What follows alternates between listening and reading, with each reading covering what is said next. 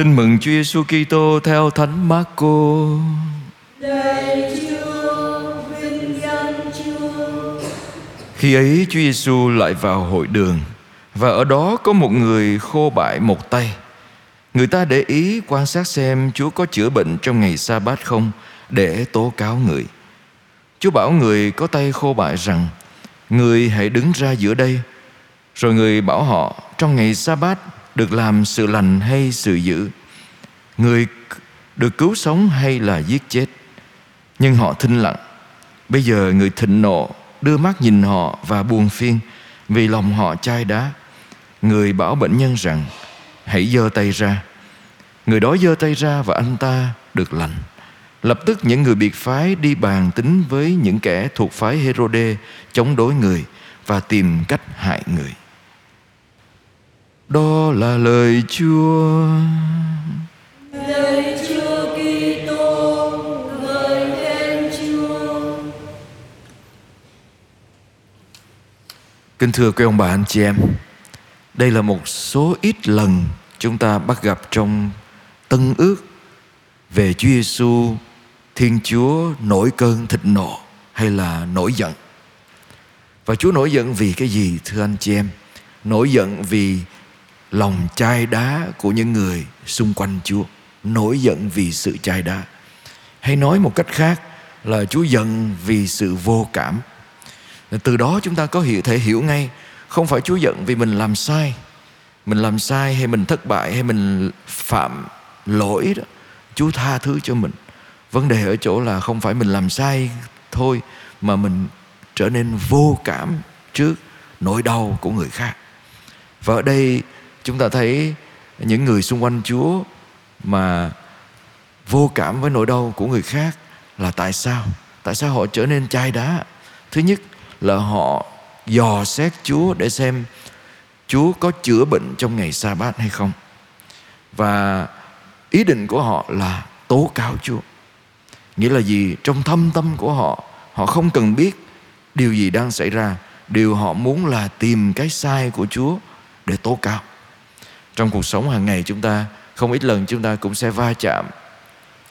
Những người có khuynh hướng này, Người ta người ta gọi là những người có khuynh hướng gây hấn thụ động, nên chị em, Người ta gọi là gây hấn thụ động. Gây hấn thụ động nghĩa là gì? Trước mặt mình người đó thinh lặng, Người đó không nói gì, Người đó ừ, gần như không có bộc lộ bất cứ điều gì để cho mình biết được người đó muốn cái gì. Nhưng mà bên trong người đó là đang dò xét xem mình làm cái gì đó sai để có cách để mà làm hại mình. Mình lấy một ví dụ người ta gọi là ờ, có một số nhà nhân học gọi là đây là uh, tiếp người uh, như là lính bắn tỉa. Tôi có từng chia sẻ đâu đó. Người lính bắn tỉa anh chị em để ý cái người lính bắn tỉa là cái người mà núp trong bụi cây ngụy trang hay là uh, mặc đồ Ờ, giống như người lính mà người ta không nhận ra được đó là người lính. À, xong rồi cái khẩu súng người đó là đã nằm sẵn ở trong tầm ngắm rồi. Và người đó không có quan tâm mình đang làm gì. Chỉ cần mình hớ hên hay là mình không để ý thì người đó sẽ bắn mình một phát mà mình không biết tại sao mà mình bị bắn. À, mà mình không biết từ đâu ra đạn từ đâu tới mình bị bắn như thế nào mình không biết gì hết. Và vì thế mà mình không có ngờ được. Nhưng mà sống với cái người mà như vậy với mình, nó làm cho mình rất là mệt mỏi, phải không anh chị em? Và nhiều khi chính mình mất niềm tin trong cuộc sống vì những chuyện này, vì những chuyện mà mình bị đau, mình không biết tại sao mình đau, vì những chuyện những ai đó nói cái lời nói xấu về mình mà mình không ngờ là cái người đó có thể là người thân, người bạn, người bên cạnh mình, người từng ngồi ăn với mình mà làm cho mình đau rất là nhiều. Rồi từ đó chuyện gì xảy ra mình trở nên đau khổ. Mình cũng trở nên chai đá mình trở nên mất niềm tin với tất cả những người xung quanh mình. Hoặc là mình trở nên cũng trở nên vô cảm trước cái nỗi đau của người khác vì mình đau quá nhiều rồi. À, tôi thấy có nhiều người người ta à, nói chứ ngày hôm nay à, đi ra đường à, gặp người ăn xin cũng không tin nữa. Tại vì chưa chắc người đó là ăn xin thật. Tại vì bị lừa nhiều quá rồi đến nỗi không tin nổi vào người ăn xin.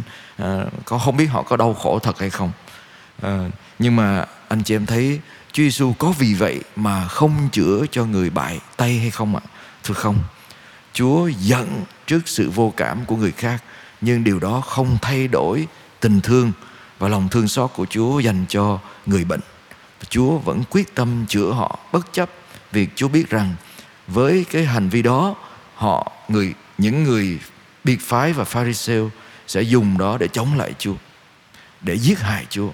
Chúa không vì vậy mà không tỏ lòng nhân từ với người bệnh, người đau khổ.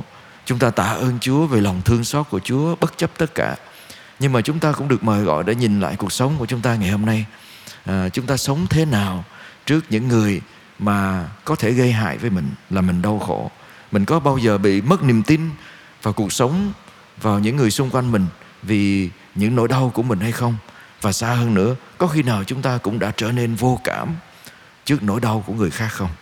Những ngày cuối năm là cơ hội để chúng ta nhìn lại cuộc sống của chúng ta trong suốt một năm qua và xin Chúa chữa vết thương trong tâm hồn chúng ta và đặc biệt giúp chúng ta vượt qua cái nguy cơ của căn bệnh vô cảm vốn có thể làm cho Chúa nổi giận vì khi vô cảm, chúng ta không còn biết nỗi đau của tha nhân nữa. Amen.